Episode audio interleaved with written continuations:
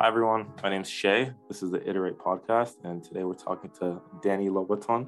Uh, Danny's a friend uh, for a while now. Um, probably one of the smartest people I know. Does a lot with AI. Um, currently works at Microsoft. He can give an intro. So, I guess, Danny, how are you doing, man? Hey, thank you, Seyi. Thank you for having me. All right. So, I guess what we'll do first is we'll talk about kind of the past where you came from, give context as to how you got into tech and everything. And then we'll give, like, you can talk more about what you're doing now. So, uh, yeah, how did you get into tech? Uh, you studied computer science at UF.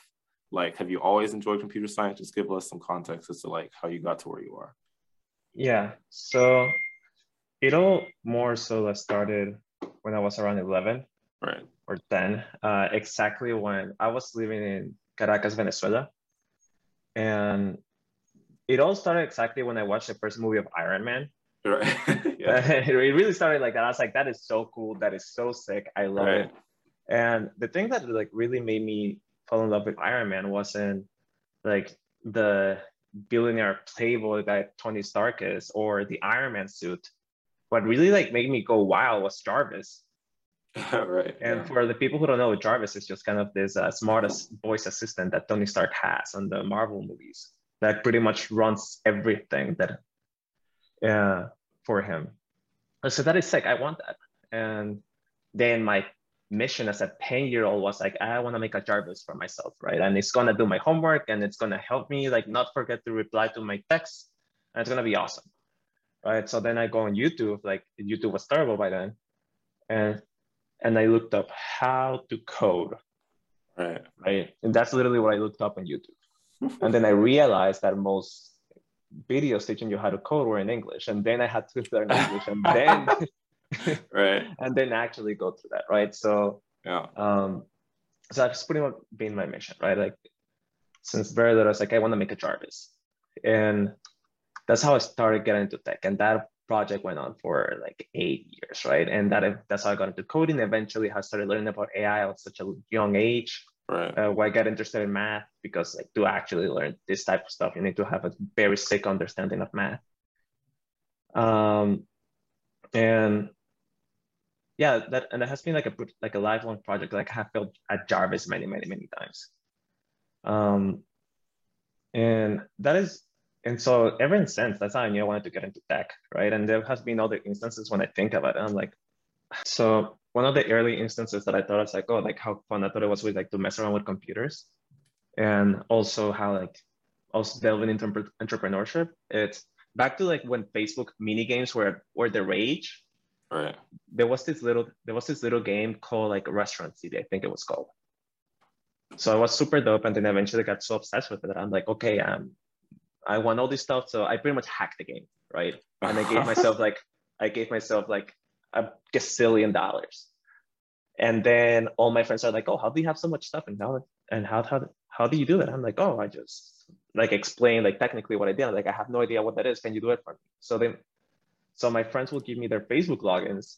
I'm like, "Hey, can you hack it for me?" And my condition was, "Okay, um, you have to in your restaurant name on the game, you have to put Lobaton Inc. at the end. oh, that's dope. And, right. and then and then at the end of each week, you have to send me like an expensive gift of like that much. And without knowing that I low key started a franchise. Oh yeah, yeah, totally. That's so funny. Wow. Uh, so that's kind of like how they idea of tech and like everything else, like those early instances with like how I started messing around with tech and and of course middle school went on, high school went on all the time, just coding, doing random doing random stuff. And until I got to UF and I just picked my computer science major. So that's yeah. kind of my history of how I got into tech. Dope, dude. That's awesome. So I know that while you were at UF, you obviously were involved in a lot. Um, so how did you kind of get involved in the whole like startup space, especially in and around Gainesville? Uh, to be honest, I have no clue. I kind of just like stumble upon it. Right. um, I think the first one, the I think my first instance of running into like the startup community in Gainesville. or I just found it, I don't know how I ended up at a meeting for the entrepreneurship club, maybe like second week of school Hmm. or first week of school. And then I met some people, but I were kind of just, but by then there were not really many people just doing anything, but mostly just curious. Um, and then I'll say like my first real introduction to the startup community in Gainesville was when I just saw an email from UF, I don't know what, and someone said it's like, hey, weekly coffee chats with this random, with this well-known entrepreneur, Augie Lai.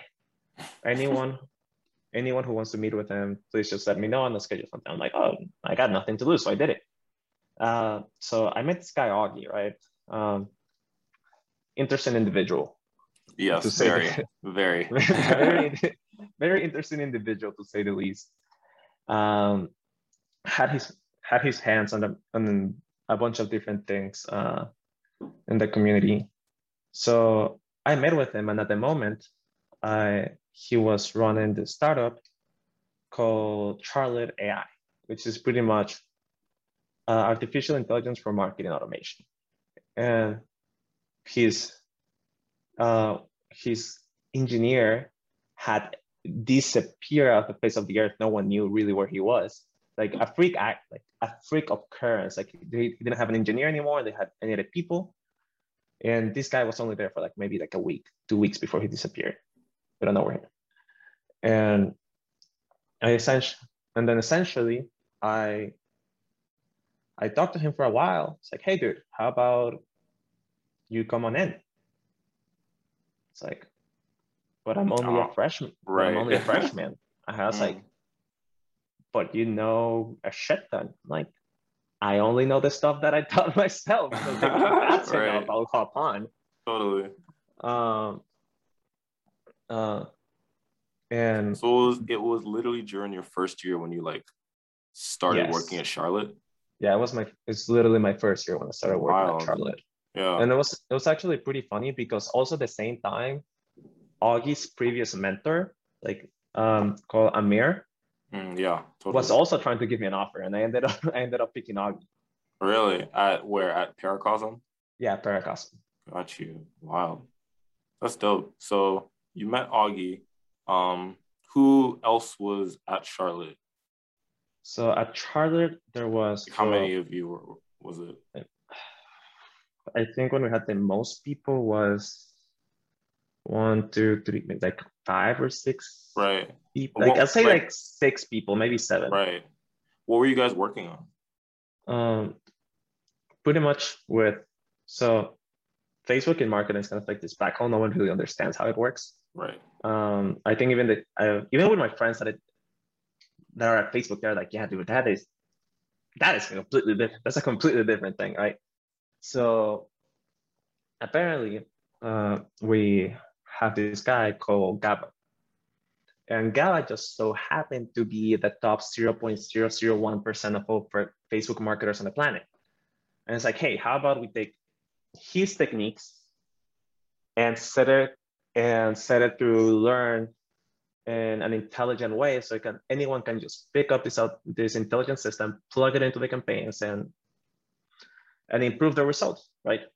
Eventually the pitch is like, hey, we have an AI that's learning from some of the best marketers in the world. Plug it in and you're gonna print money. right. Right. right right so that's so pretty much what i was doing is um how did i take the thoughts of that guy right and made it into like an act into like an actionable intelligent model Right. to execute and plus a bunch of other like mini projects that um that augie had or like some some other guys in there had i think the biggest lesson that i that i learned from well i learned many lessons but from a technical standpoint is um, feature creep is a really big thing and Mm. saying yes to everything that comes your way like to like build is a very big mistake Totally. i ended up building like helping build stuff that had nothing to do with the core to Totally. the core business because you just start with one thing and they're like, hey, can you just add on this one thing? We'll just add on one more. Right. dude just like, so you have an idea i it came to a point where I was building or I built an SDK for a new database management system specialized for machine learning. Like I ended when essentially we ended up building a database. Right. When we were marketing automation, right? So Totally. like, Yeah. in- ended up making Chrome plugins. Like it's like, hey, how can we make this smarter? Dude, like the whole the whole shebang. Literally anything that they threw my way, I was like, oh yeah, I'll make it. It's like that's what I'm supposed to do, right? I think So Yeah. even though you kind of spent a lot of time working on projects that were seemingly unrelated to what you were intended to be working on, do you think that like what concrete things did you kind of learn from doing all of these random projects? uh number one, generalists are- highly underrated. Yes, totally. Generalists are highly underrated. Um, Random, random side note. Have you read the book Range? no, You should really, you, I feel like you would really like that book. It's about why generalists are so dope and why just being Yeah. a specialist isn't as dope Like- as we think. Yeah. hey, it's cool. It's cool being Oh, a for sure. specialist, right? But like, Right. it's, and say that these guys are just very like being an, a generalist is highly underrated. totally. Uh, so yeah, yeah, I think like except that was the number one lesson, right? Being a journalist is highly underrated. Mm, Um, then at least technical wise, there's some more lessons. Then the other one is an engineer's job is as much to build as to not build. right. yeah. Like That is that is something that's very wise. Totally. Uh, part of part of your job as being a tech guy is because people just assume tech is kind of like this unicorn or kind of like this wishing well that you throw a coin and then like stuff comes out of it. Mm, Um, but being able to have the discretion to also say no to things is exactly. yeah. A big part of it is just how do you bring people back down to earth? It's a lot of that. Mm, Um, you to some degree you kind of you have to be a dreamer but also a dream killer. right, right, Um, right. And the other one is that I'll, I'll say so, it's not so much about tech related, but people will, especially early on when you're young, they will tend to, there are kind of like two ways they're going to go about that. They're going to try to mentor you like instantly, or they're going to try to challenge most of the ideas that you have very quickly. It's very Mhm. hard to find a middle ground. Right, right. I think uh, plus all plus other startup uh, lessons, right? Like organization and research are very big in a startup, right? You can just build stuff and think it'll work. Totally. Awesome, dude. So it sounds like you kind of got a lot out of that experience at um, Charlotte, but I know that you also ended up working at Trendy, which turned into Chromatic. How did that happen? And like, do you think that working at like a video game company kind of gave you like a whole different set of um, skills than working at Charlotte?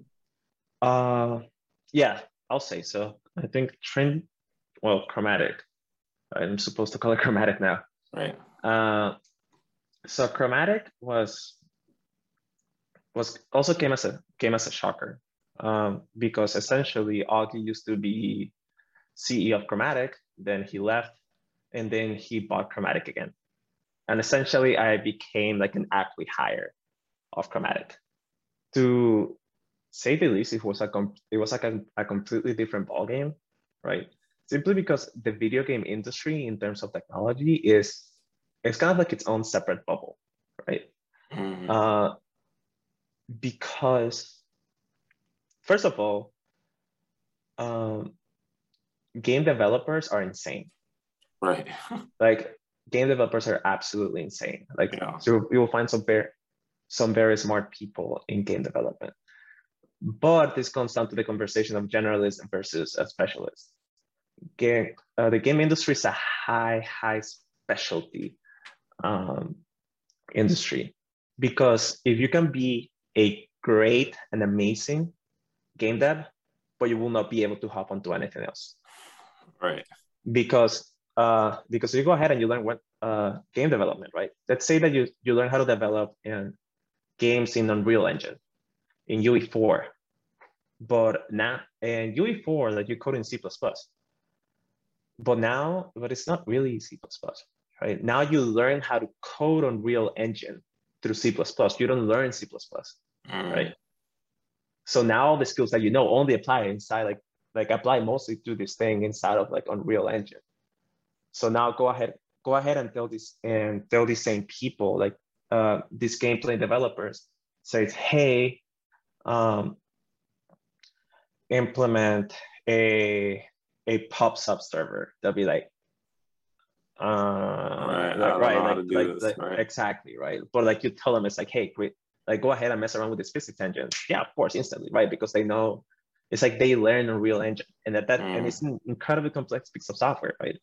But then again, you are not learning how to code in C++. You're learning how to code on Unreal, which is completely different. So again, it's highly specialized. Right. So um, what was what was your experience kind of coming from outside the video game industry and then working at um, what was trendy, which is now chromatic? Right. So I so I was I would say to some degree I, I was lucky because I didn't end up exactly developing games. I was a build engineer, mm. meaning that what meaning that what I did, like my job is like how do you develop the systems? Pretty much to some degree, essentially it is DevOps, but for video games, right? Right.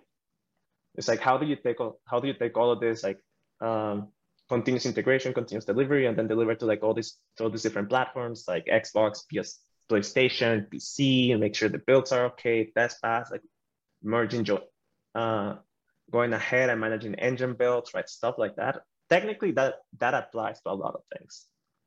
So, but what what I learned from that is that um, from a technical standpoint, again, it will, you'll come back to the debate of specialist versus, versus generalist. Um, also, DevOps, it's okay, not, not to throw shit at anyone in DevOps, what a stupid boring. Like why is that? Dude, because you kind of just because you kind of just look at everyone else's code and you're like, all right, how how do I make your stuff go through and like actually deliver to a customer? Yeah. To an actually to an end user, right? And it's like, ah, you're you're the delivery man, mm. essentially, right? And you make sure that every and you're the delivery man and also to some degree quality control. Mm. Uh, but also like it taught me it's like, hey, this is like the importance of DevOps, right? Without DevOps, most I'll say like the whole workflow just stop. Like if my systems went down, like the whole the whole studio like would was would not be able to do anything. Right. Um, Does that also create a large level of like stress or pressure because you know yeah. that what you're doing is kind of, in some sense, the point of failure for everything else? Um, I wouldn't say so because that applies to like literally anything. Like when I was in Tesla, I I had to like rush down on a Sunday to the factory, or else the production of the Model 3 was gonna shut down. Right. And it, they relied on an intern to like help with that. Right, right. Okay. Uh, speaking of speaking of that, um, you've had a lot of internship experiences and now you're working at Microsoft. Can you talk about like you know your experience of going to intern at all the companies you have? Because I think you've been at Microsoft, Tesla. I'm missing some. Uh, that's that's who I intern with. I have consulted with another ones. Oh right, got you. Okay, so like, what was your experience like working at those like big names? Um, so first of all, things comp- the loss of everything, like the notion of everything, changes when you operate at such a big scale for example, is um, there's some stuff that you can get away with. Let's say in Charlotte, which is a six or seven person company, and or at Chromatic, which is a 50 or 60 person mid-sized company, right? It's a pretty decent size with couple with a decent revenue, right? A couple million dollars in revenue. That just does not fly in something as big as Microsoft, right? Like mm. scale changes everything. Right. So for example, like a system that I would have implemented, let's say, in to just process some data, to just process some stuff in Chromatic, will not apply to Microsoft. Why? Well, imagine that in Chromatic, let's say I had to process game data for all of our users, right? All of our all of our users, and let's say we have, I don't know, at any given time, 60 to 90,000 players, say 100,000 players at any time. It's like, okay, how much data is that per second? I'm like, bro, like maybe five gigs, eight gigs a second, yeah. maybe 12. And that seems like a lot, right? and then you hop over to Microsoft, and then you have to develop systems that process a hundred terabytes of data per hour, right? so, like, right. so it's like it does not compare. Yeah. Right. It's orders of magnitude bigger. Totally. Like yeah. there's not a amount of like you can go ahead and like in chromatic, you can fill 12 gigs of data in, on in memory. Tell me what system has 600 freaking like a hundred terabytes of memory. Mm.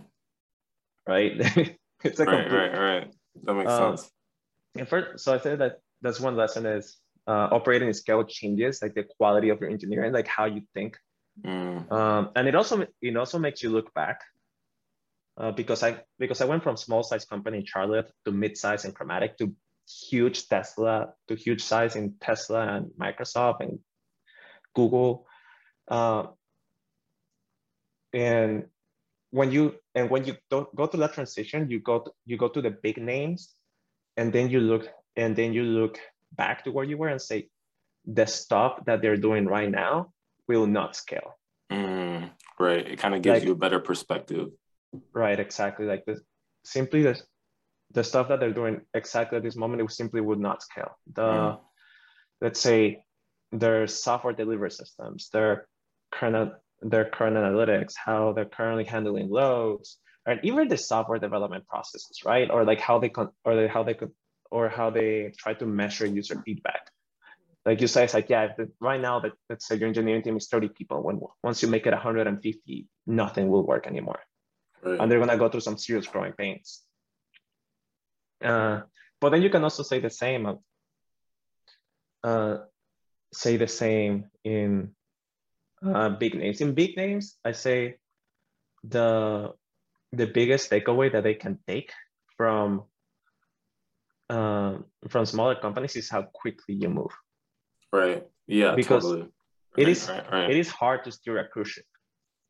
Now try to steer a jet ski, right? It's complete. It's kind of like the same thing, right? And the main and the reason why these companies steer so slow is simply because um, they kind of bloat in some places, right? If you if you come from a startup, then you see like there's a lot of fat to be trimmed in these companies. Um, yeah, mostly or mostly organizational wise. Got but, you. And their tech, when it, when it comes to their tech, there are some things that are some iron tight, and there's there the processes, the tech is it's built to such a degree that it seems like you can throw a nuclear bomb at it and it'll be okay. right, And it'll be fine, totally. And, it, and you'll be fine because they think about absolutely so many scenarios, mm. right? And simply because of it, again, scale. Let's say that just to give you a perspective of how much scale matters, if if you have a video game with 100,000 users, um, then, and let's say that that out of 100,000 users, like 0.001% of them, right, are experiencing game breaking issues. That's only 100 people, right? That's that's 100 people for you, mm-hmm. right? Not that's it's not much. Now, what if you have a like 1 billion clients, yeah. like, like literally like 1 billion devices? Right. 0.01, 0.001% of those a huge amount of people. Yeah, it's it's a huge amount of people and services that will be very pissed at you if like it goes down. So the mm-hmm. tolerances mm. are very tight. Uh, the other ones in some in most companies, I won't say any names, people think they get their they got their stuff really together. But in reality, many of their things are things with a very pretty front end and and a backend that is just taped together with glue sticks and tape and paper mache, right? Right, right. It's like I have no idea how this is working. totally. Um, which at the end of the day tells you that people, even up to this day, with how far we come, we really don't know how to tackle certain problems because right. tech is just going at such an insane pace. Oh, for sure. Yeah. That's super interesting, dude. Okay, so um you had all these experiences and internships that were that were pretty, you know, like impactful. So I know that you also did a lot in terms of trying to start your own thing. while you're mm-hmm. in school, and I'm sure even now. Um, mm-hmm. How did you come up come up with the ideas, I guess, that you eventually started working on, and what was the process like of instead of working, it, you know, like under the umbrella of someone else's idea, working on an idea of your own? Right. Um, so it essentially what essentially what happened is that whenever you you move through all of this you have your own ideas but not all of them will come to fruition simply because you have to take into account other people and other things that already exist. Uh, but when you start from scratch there's nothing currently standing that gets in your way. And it's pretty much a free playground to do whatever you want. And uh, and what your vision of what the future can possibly look like. Um, so it all started essentially with uh, this idea of again one thing that really that really amazes me is like data, like how it changes. It, uh, I'll say data is to some data is, is parallel to physics, right? The laws of physics change depending to scale. You have um, let's say you have astrophysics, right? The law of pretty much of the stars and like how magnetism affects them and gravity and so on. Uh, then you can think of your regular, um, of your regular like college or high school physics. Like, oh, like the, like what is the formula for velocity or that force equals n times a, right? and then you have the then you have the laws of electromagnetism, right, which are completely different and like find themselves by a completely different set of rules. And then you have uh, the at the ultra small scale, the loss of uh, quantum loss or string theory. Data is kind of similar. Uh, the loss of what you can do and not do with data change it dramatically, simply because of, again, scale. A lot of tech just goes back to the concept of scale. Um, and then my idea was like, well, a, a big problem that people have is a lot of, you have a lot of duplicate work and like people kind of like storing data all over and they have no idea how to manage it, massage it, and to some degree, how to, how to find it and retrieve it. If people don't really know how to do that, right? Um, there have been many patchwork solutions and you have many hybrid systems. I'm like, well, what about if I create kind of um, this concept where anyone can, um, kind of like this library, right? Where you can just put in any type of information that you want, retrieve it in a library. You can just look, look up what you've been wanted. Doesn't matter if it's a book, a, a newspaper, it can be a video or a DVD, a song, even some people that are in the library, right? You can just go there for information and you will eventually, and you will find it.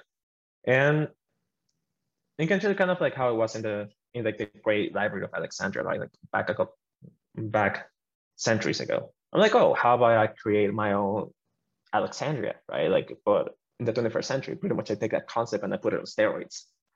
Uh, pretty much is pretty much this massive data store that can go ahead and find patterns in data and like and help you like answer and answer your data-driven questions and insights. And pretty much I went ahead and did that. Uh, because again, if you can solve if you can solve I mean, these challenges of data, then you superpower many other applications. Like uh, like this, you make making business decisions easier. You make the training new intelligence models easier, right? You can doesn't matter how good your AI is if you don't have the correct data for it. You pretty much uh, building a boat without a sea. Um, for even for pattern analysis, right? The same cancer research, literally, and like this. That's how critical this problem is. So I so I went ahead and did it. It was like a tall order, and I went ahead and did it. And and to some some degree like i was actually pinning through it and working. And but then i realized like hey i have to narrow down let's on in something more specific. And eventually i have some i had some friends at the time that had their hands in government contracting. It's like i talked to them for a while. I'm like hey you know uh, one of their biggest pain points is oh yeah we can we don't know what contracts to bid on uh, and like how to prepare, how to prepare for it and how to win this because it take a lot of time to prepare. Like, oh, okay, that's interesting. And and then right after, like uh, sometime after that, I called and I called a friend and actually a, an investor that was involved in some that was involved in um, in Charlotte, right? Not, not even an investor. He was more of a part, more of a someone who just brought up some clients, and he just happened to be this big time investor, right? Based out of Florida, like managing the money of some of the richest people in the U.S. And, and he also happened to be big. He used to be the CEO of a hospital. He also owns a percentage in a company that makes parts for the F-35 fighter jet, crazy stuff like that, right? So I talked to him. It's like, hey man, I have the, uh, and I tell him like my perception of the problem. He's like, yeah, it's super hard to like actually find these contracts. Right. Like, okay, how about if I have an idea, right? To like actually go ahead and all this data is public, right? Of contracts. What if I go ahead and I run them through um, my through my concept of this library of Alexandria, right? And then I run us the data about the specific vendor, this contractor. And then I find the contracts that are best suited for you and I help you first cut down on time and maximize your revenues. Like that will be awesome. And like he like drop a check on me at the moment. Wild. Uh yeah, this guy also, by the way, like this, this, like I'm super grateful to this guy. Um, also, like when middle, middle pandemic, I made a, I made a small, a small, a small trading bot, a small trading AI, and I was doing very good compared to the S&P. And I told him one day, and the guy just gave me twenty thousand dollars one day. He's like, "Hey, try it out with twenty thousand dollars." Jeez. Like literally, like I call him, and then five minutes later, he had wired the twenty thousand dollars to, run to run on my like piece of software that I hacked. Right, right. Hacked Together, like on the agents. That's dope. Wild. So I went. So I went ahead and, and did that, and I think the first the coolest the coolest thing about it is once you once you see the the patterns and the mistakes of um,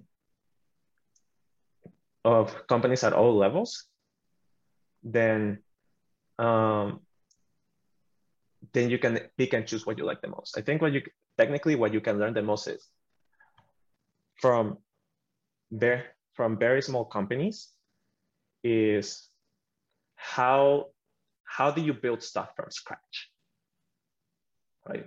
That that is some that is a, skill in and of itself. How do you build something? How do you take something from the ground up totally. as quick as possible? Um, from i'll say mid-sized companies is how do you stay very close? I say like mid-sized companies are the ones who are the most closely in touch with their customers, who are the ones who like hear them out the most and like care and like are the closest to their community because they have uh, tend to have a a, a big enough uh, set of users to like where there's obviously people that really care about this, but also it's not big enough to where it's hard to like keep track of like what these people say. It's like, of course, like you actually learn what what people want and then how to deliver right. them that, how like how to measure that. And they don't and there's some stuff that you can just not measure through specific KPIs and OKRs. There's some stuff I just hear from people. Like you just measure through like the feeling of like people are giving you through their community. So I think that's mm. so that's a, the biggest lesson to learn uh, from there when building a product. And then when and from the big companies is they have the best tech, hands down. Right. Like you, you just cannot compare. Totally. Uh, people will tell you it's like no, but this but this company or this company it's like no that that's absolute horse crap. It, that right. Yeah they, they might have some good stuff, but it does not yeah. compare to like the tooling that let's say Google, Microsoft, or Tesla has. It right, just does right. not. Totally. So from them you learn it's like okay, what is the best? What are the best technologies? And like how do I how do I use the best technologies or the best techniques, like the best practices, the how how do these companies achieve these crazy things technologically, right?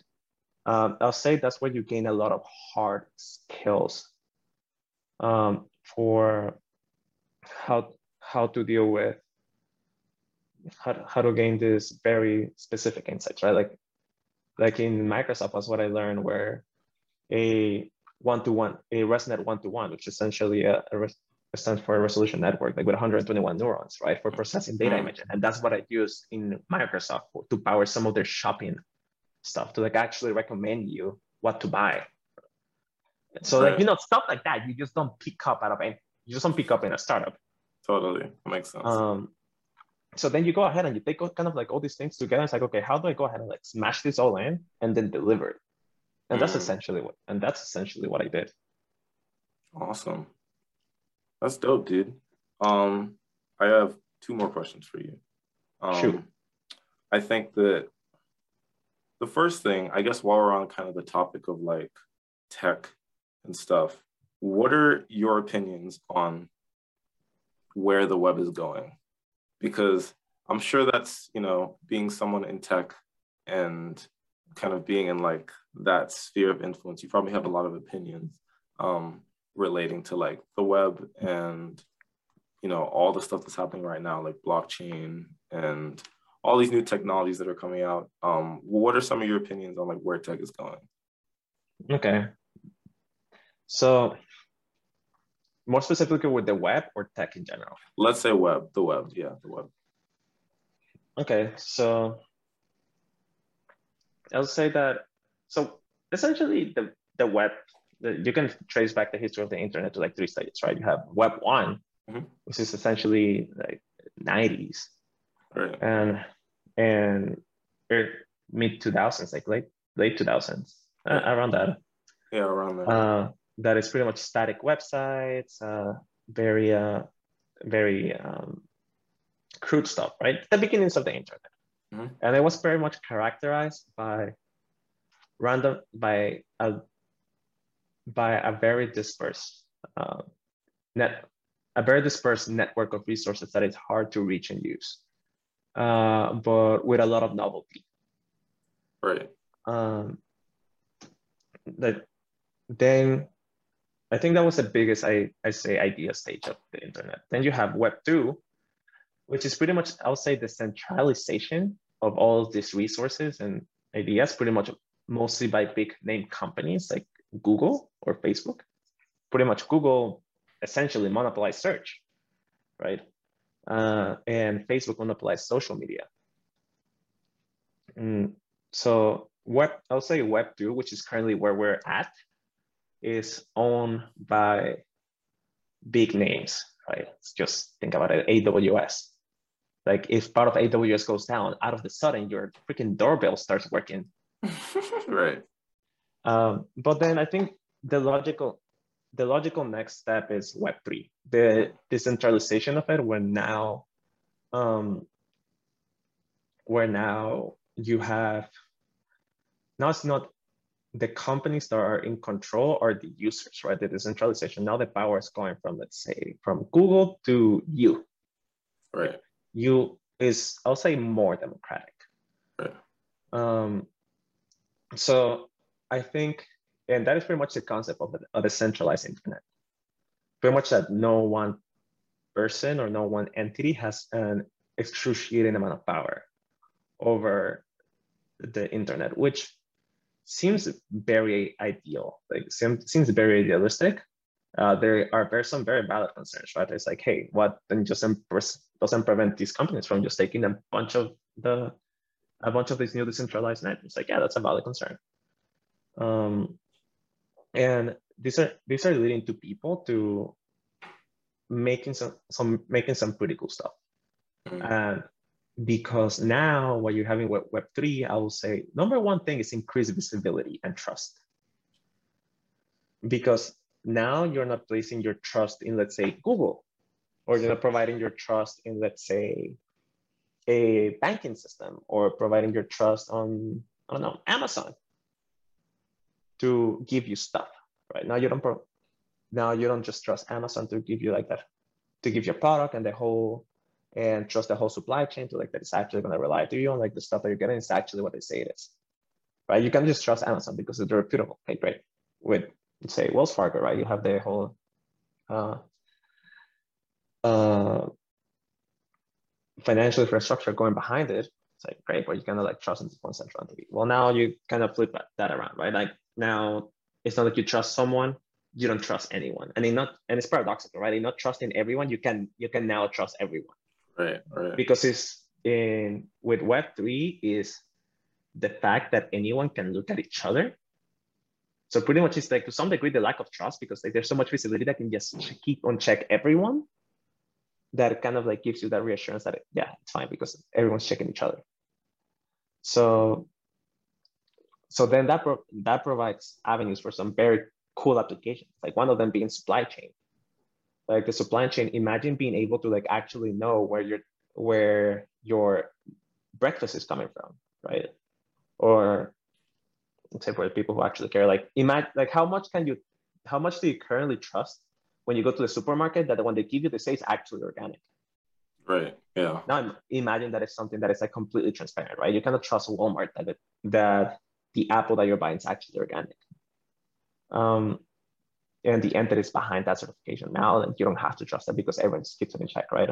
Or kind of this, or the supply chain for a car.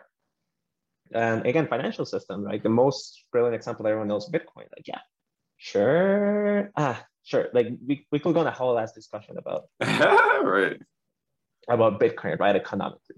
Totally. But the but the ideas behind. Uh, mm. Like if you if you ask me what Web three is re- is really about, Web three is not about cryptocurrency. First of all, let's put that out there. Mm. Whoever thinks that the uh, the applicate that what the block that the blockchain means is cryptocurrencies that we're gonna get rid of all paper money. It's like first of all, like I think you're that makes no sense.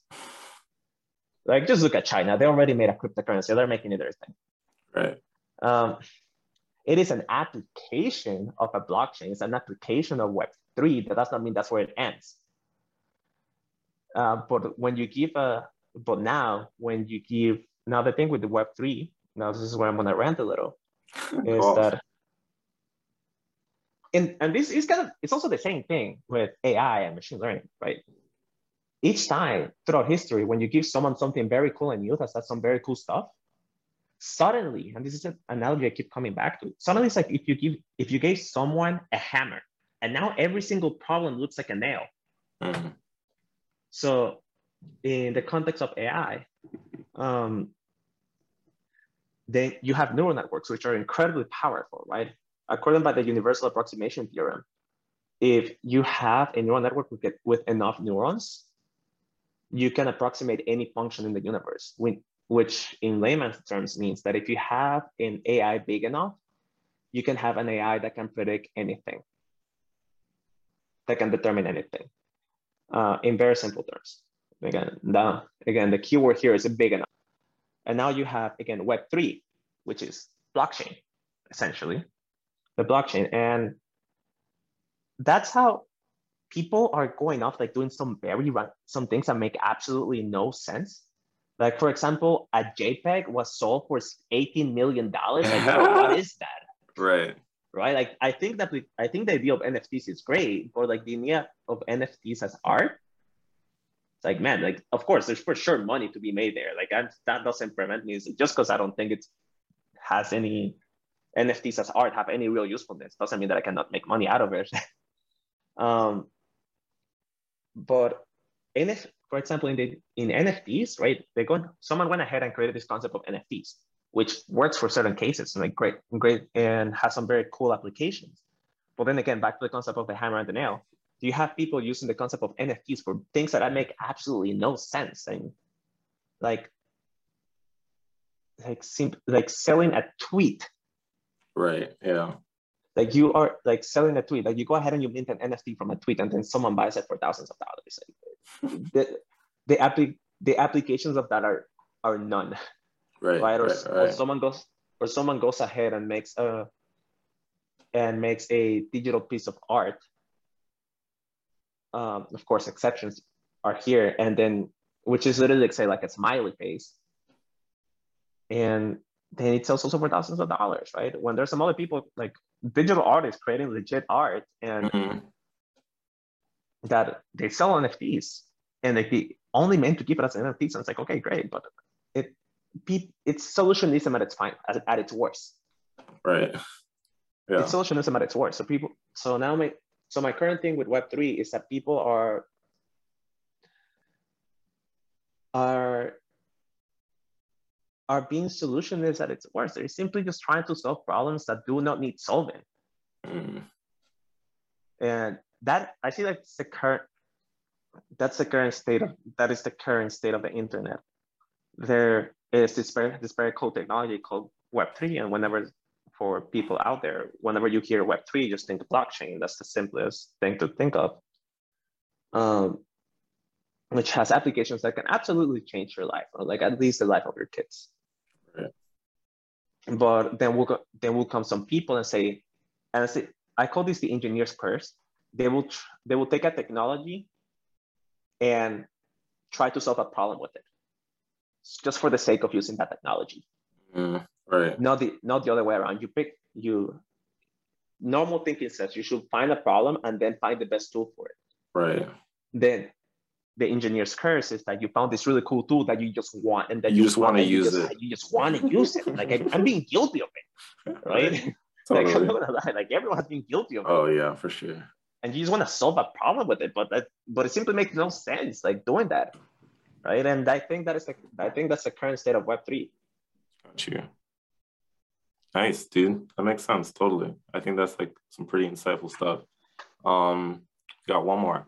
The last thing that I'm wondering is so we kind of talked about where you think the web is going. Where are you going?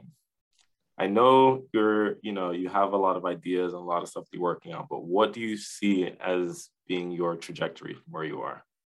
Ooh, uh, to what scope? Like five um, years from um, now, 50 years from now, two months from say, now? Let's say, let's say five years from now. Five years from now. Um, Okay. Not gonna lie, it's probably the hardest question. Yeah. yeah, because I think that the biggest thing that I've learned is whatever you thought you were gonna be, that's probably not gonna be. Oh, totally. Yeah. right. There's you have like me, like I think that if I wanted some of the stuff that I wanted even a year ago, I'd be like, why would, why would I want that? Like you changed so much, but from where you are right now, what are some of your goals? What are some things you're trying to do? What are some of your ambitions? Like, I'd say my simplest ambition, I guess in the context of this conversation, is I I want to kind of develop this group of people that I can just build cool stuff with. Mm. And I think I I think I've been getting there honestly, it just simply by pure coincidence. Um, my best friend also just so happens to be my absolute favorite person to work with, and we have complementary skill sets. Um, so I think I want to keep on building with that. Um, I want to keep on building on that concept. Um, five year from five years from now, I think that a lot of companies are doing something very wrong. Mm. And and that is that simply they and and I think this is what mostly applies to super big companies is they are they are not they're looking at the world through a distorted lens and what and what is this lens this lens is they look at this world purely through of course numbers like yeah but you can you can shift these numbers around on through almost any scale that you want to. Like you, numbers can is numbers can also be as much of a perspective. If you say you're if you're looking at a, a distribution, you can only look at the top 50th percentile, and then but then you can look up to a very long tail, and then the perspective changes. Um, say five years from now, I I want I want to change the way that the biggest data consumers in the world can really handle uh, and and ingest their data to like actually come to decisions to that in, uh, that impact the products that directly impact the people behind the products. Um, then secondly, I think following that concept is uh, five years from now, five to 10 years from now, what be ambitious. Five years from now, I want to be able to give the same tools, the same possibilities that big name brands such as Netflix or Apple or Facebook have to create some of the intelligent systems that they have simply because of the sheer amount of data that they have to a random college kid on their dorm in the first semester. Right. I want to give that ability to that guy, the same ability that Apple has to put three terabytes of data on how pe- on how on what type of apps people want. I want to give that same. I want to be able to give that same type of not that same type of ability to the college room kid that has to count pennies Mm, to uh to his his next grocery run right. uh and not and allow him to do that by not needing the same team of 200 300 engineers that apple has but it's but it's still empower but i'm still empowering him to do that again by by building on the concept of um, alexandria like this mass this ultra massive universal data store Right. um, which I think is honestly one of the funnest problems. Really. Uh, yes, the the pro- the next Microsoft, the next Apple is is gonna be a data company. Um, it just takes one it take one breakthrough innovation in, in that space to just come to completely blow anyone everyone else out of the water. Right. Um, so yeah, I want to do that. Nice, dude. Yeah. That's a good answer. well, that's pretty much all I got. I really appreciate you taking time out of your night. I know it's well, it's late for me. It's probably not too late, and Yeah, it's Uh, like eight for. Seattle. got you. Dope, dude. Yeah. Well, I appreciate it, bro. It's always a pleasure talking. Oh man, yeah, it was awesome seeing you, man. Man, text me more often. I miss Okay. you.